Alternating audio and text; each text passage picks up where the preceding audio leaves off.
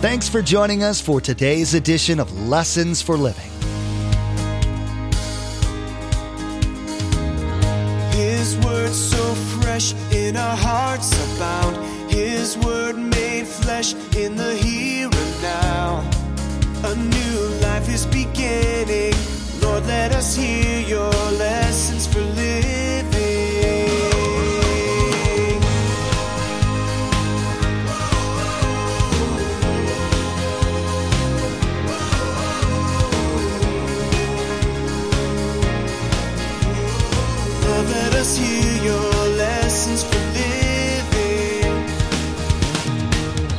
understand in our opening prayer today, talking about this young girl that had been kidnapped and fathered all these kids and sexual abuse for almost 20 years. What was this man under? He was under the influence of Satan. Well, how can we counteract that? Only by the power of God. We can't counteract it with dead religion.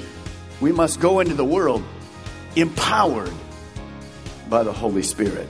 There's a lot of evil activities taking place all around sex trafficking, random acts of violence, and on and on. Corruption in leadership from the top to the lowest local offices. It's easy to look around and feel helpless. And Pastor Mark will be teaching that if you're going to try to oppose this evil in your own strength, you will fail. What you need, first of all, is the Holy Spirit living inside you. You'll hear about the next steps that have to be taken once you take care of that basic one. You'll discover that you need the power of the Holy Spirit working in and through you, and you'll hear how to make that happen. Remember, there's quite a few ways to receive a copy of Pastor Mark's teaching. He'll be sharing all that information with you at the close of today's broadcast. Now, here's Pastor Mark in John chapter 14 as he begins his message, Under His Influence, Emptied and Filled.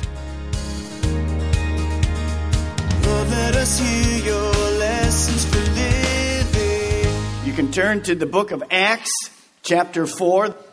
As you know, we're in a series called Under His Influence. To have influence simply means to have an effect upon, to shape, and to regulate. We learned that one of the persons of the Godhead is very little known in the Christian church today the Holy Spirit. We began teaching on the Holy Spirit, and we learned that we can have a relationship with the Holy Spirit. He's a person, and we can have that relationship in three ways. The first way is that before we come to Christ, the Holy Spirit is alongside of us. He's convicting us. That's the first role of the Holy Spirit to convict us that you and I need salvation. We need to have our sins forgiven.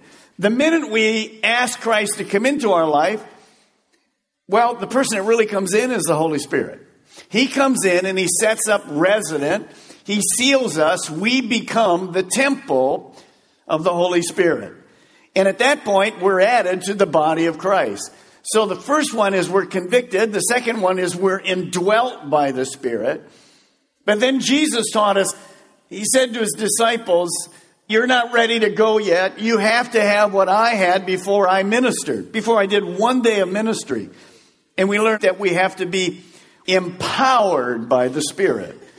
Of course, people are really sometimes clueless about what that means. And if you watch sometimes Christian TV, you see all these things that look like power. You shout loud, people touch their forehead, they fall down, go into convulsions or whatever, and the Spirit's in control. All kind of weird stuff. That's not at all what the power of the Spirit is. You never see any of that in the Bible.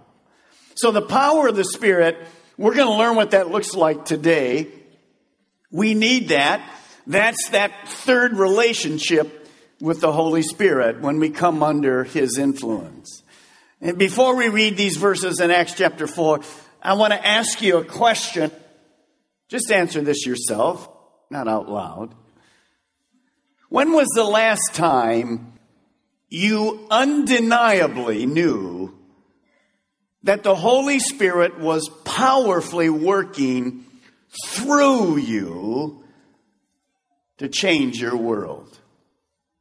Undeniably, you knew. Well, after Peter and the disciples were filled, they know there's a difference. Look at Acts chapter 4, verse 7. It was undeniable. They went to the temple, Peter and John, found a man who was crippled. Notice as they heal this man, it upsets the Jewish religious leaders, and they ask them in verse 7, notice this. And they had Peter and John brought before them, and they began to question them. Notice this word by what power or what name did you do this? Well, Peter began to explain what that was. And then their response to his, well, he just said Jesus is the name and Jesus is the power. Look at verse 13.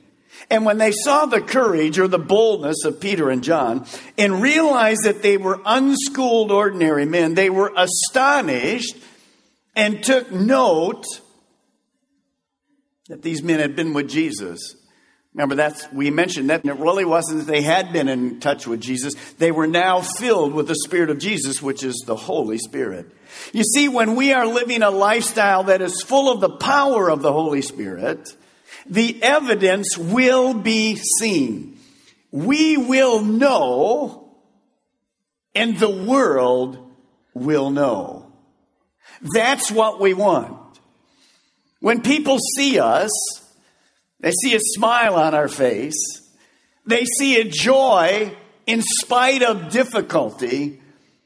They will ask us, How can you smile? What's that all about? And you can say to them, Well, it's called a lifestyle of living under the influence of the Holy Spirit.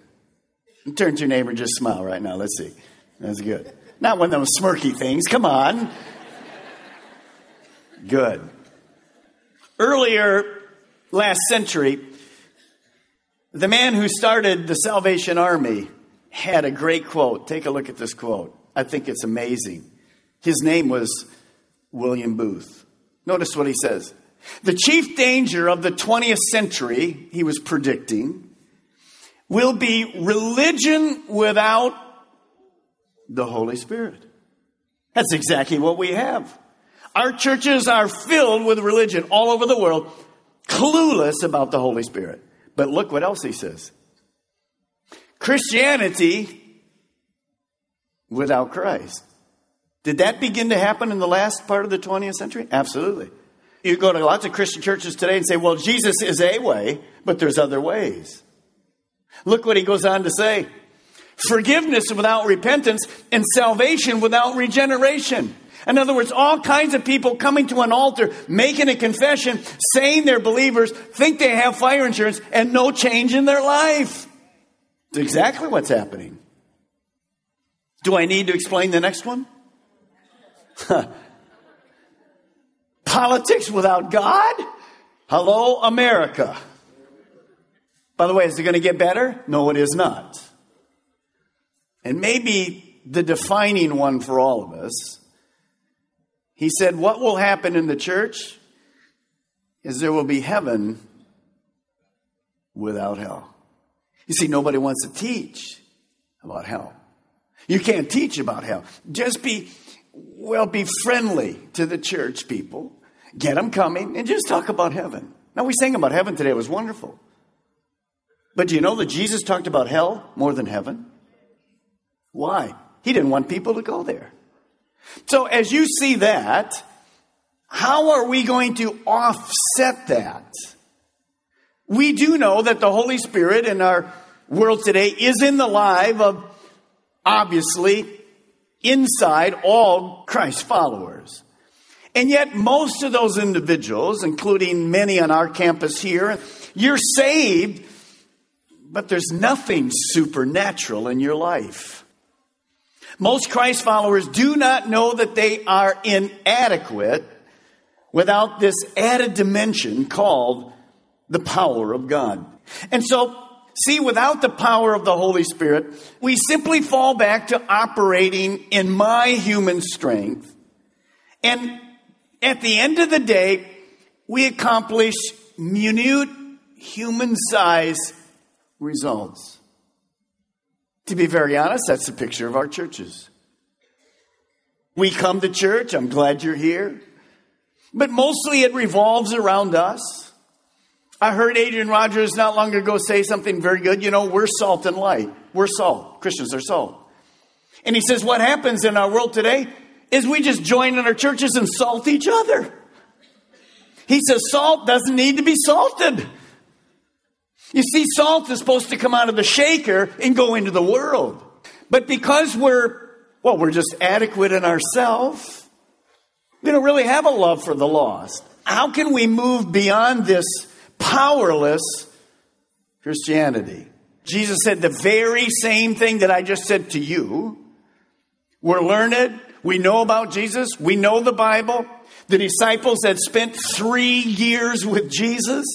They knew it all. They saw it all. But he said to them, you're not ready to minister.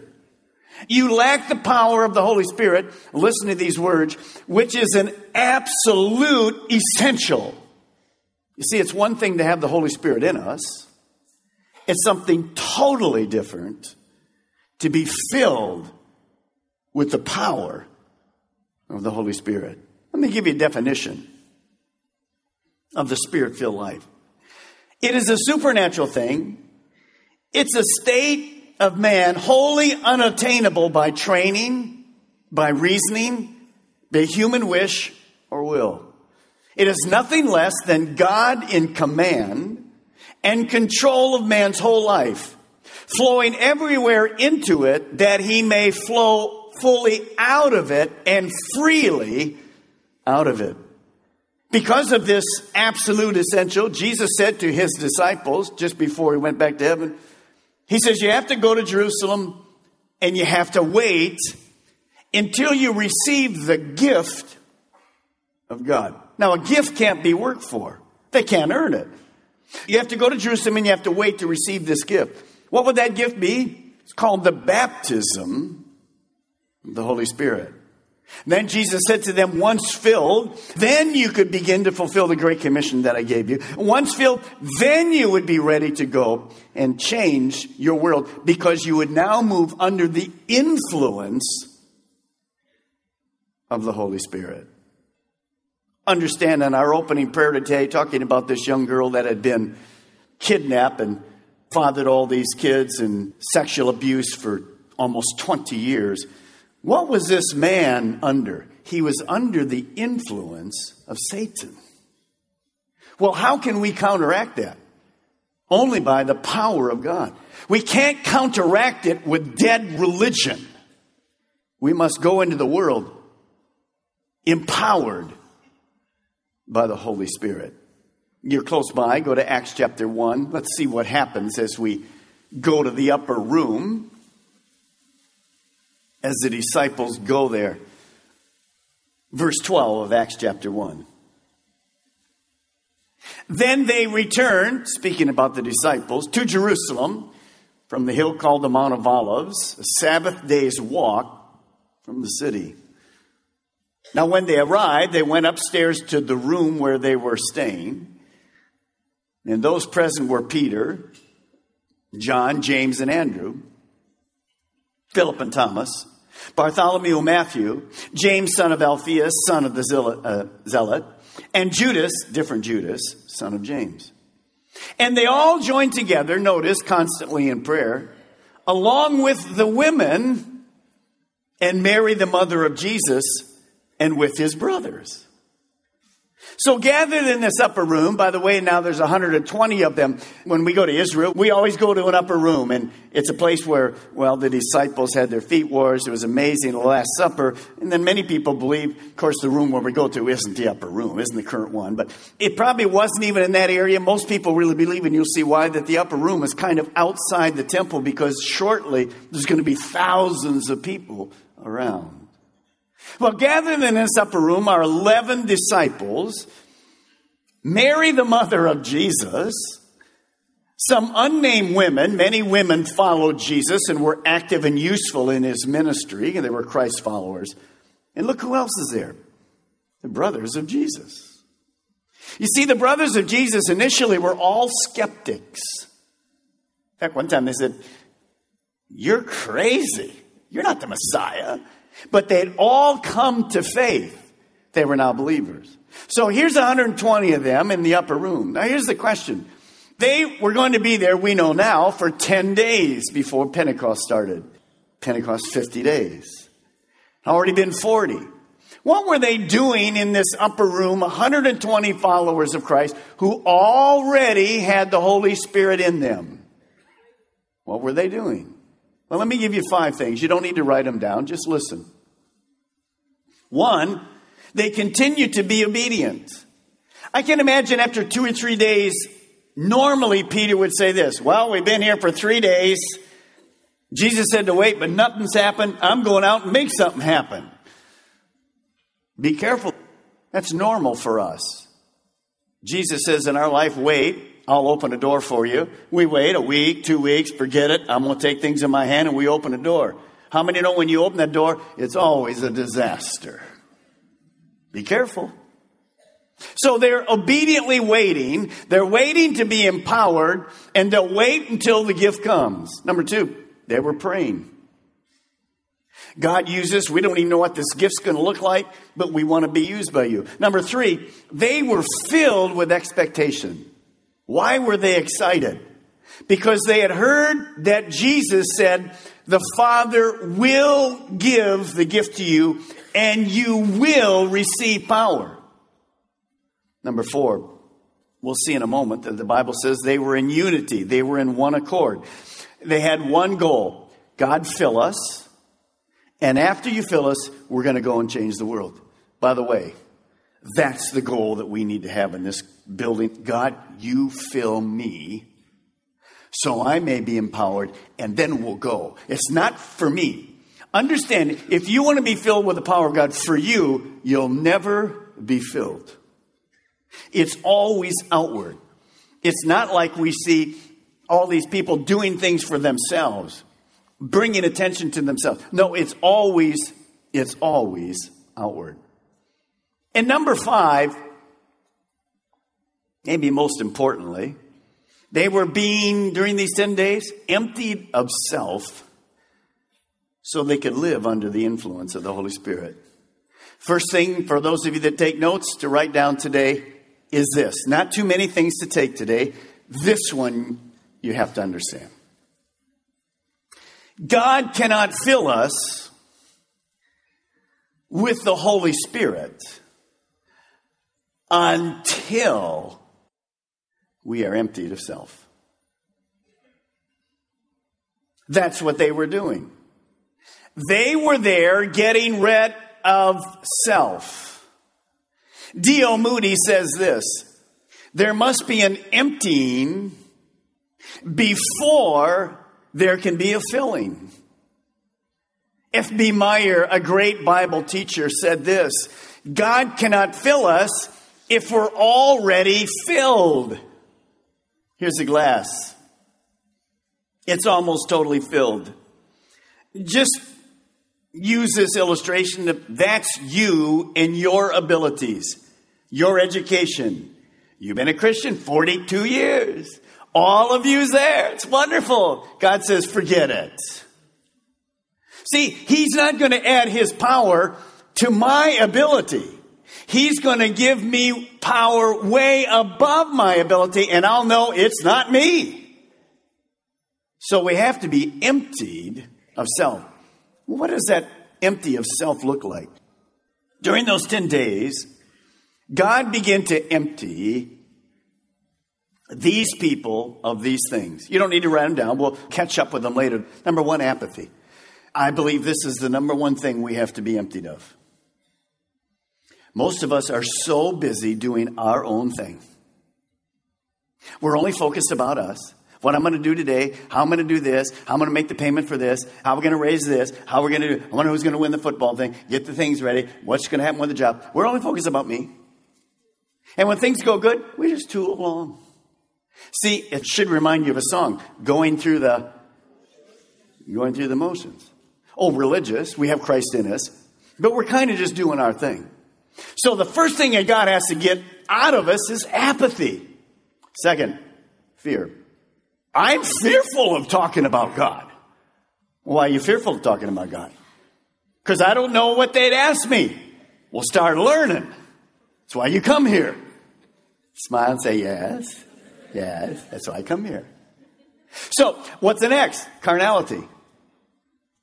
Some of you may be in this room this morning. God will not fill your life with His power if you're living in sin. Impossible. He's holy. Next, pride, self promotion, self ambition. God fill me with your power because I got some really good plans I'm going to do. No, no, no. You fill me with your power so I can do what you want me to do, God. It's not self ambition. So he has to empty us before he can fill us. Last Monday morning, I was studying for this weekend. Typically, all week I do that, but uh, in the mornings is my good time. I usually get up at six and have my devotion, then study for a few hours before I come into the office. That's my really good time. And of course, the afternoons I work on it and different stuff, but mornings, I'm a morning guy. As I was there and I was studying, God kind of put this thought in my mind. What were the 120 people doing in the upper room? And I never really thought of that before.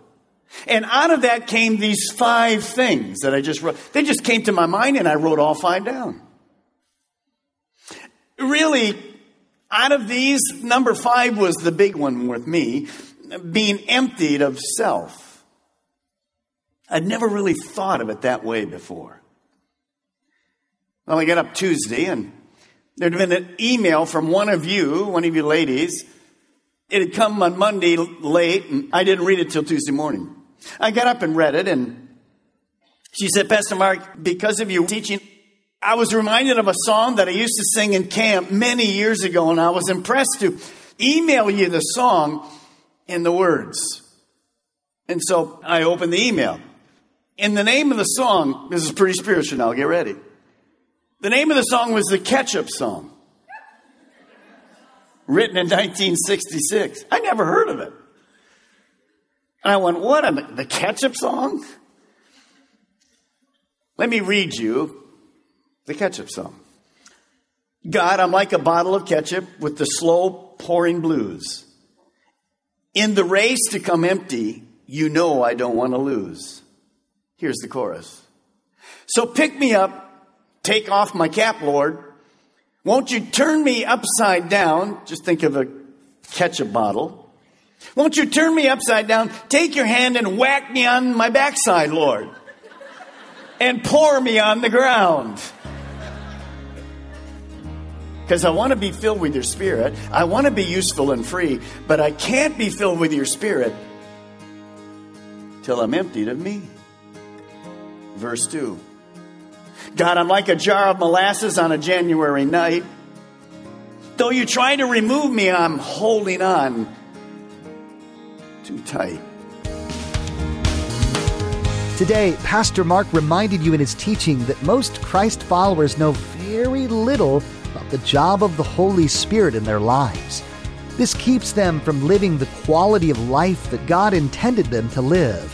You found out that for the Holy Spirit to fill you up with His presence and power, that you have to be emptied of yourself. There's no other way for Him to work through you. Lessons for Living is the teaching ministry of Pastor Mark Balmer of Calvary Chapel, Melbourne. We have multiple campuses to reach those living in Melbourne, Sebastian, and Viera. All campuses meet each weekend and on Wednesdays to spend time collectively raising our voices in worship to our Most High God and studying the truth and blessings found in His Word. For more information, directions, and service times, visit lessonsforlivingradio.com and click on the church link at the bottom of the page. In his next message, Pastor Mark will continue his teaching under his influence, emptied and filled.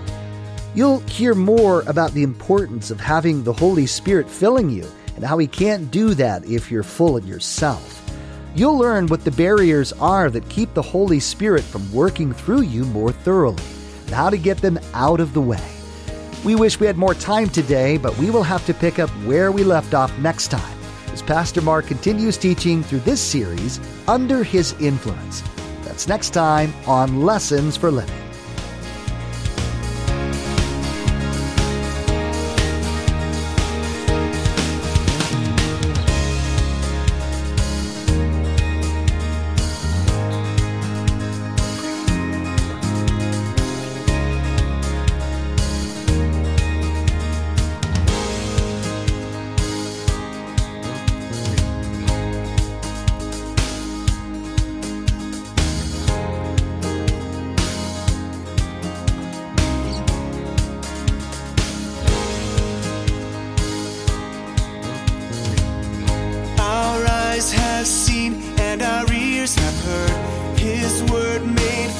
In a hurting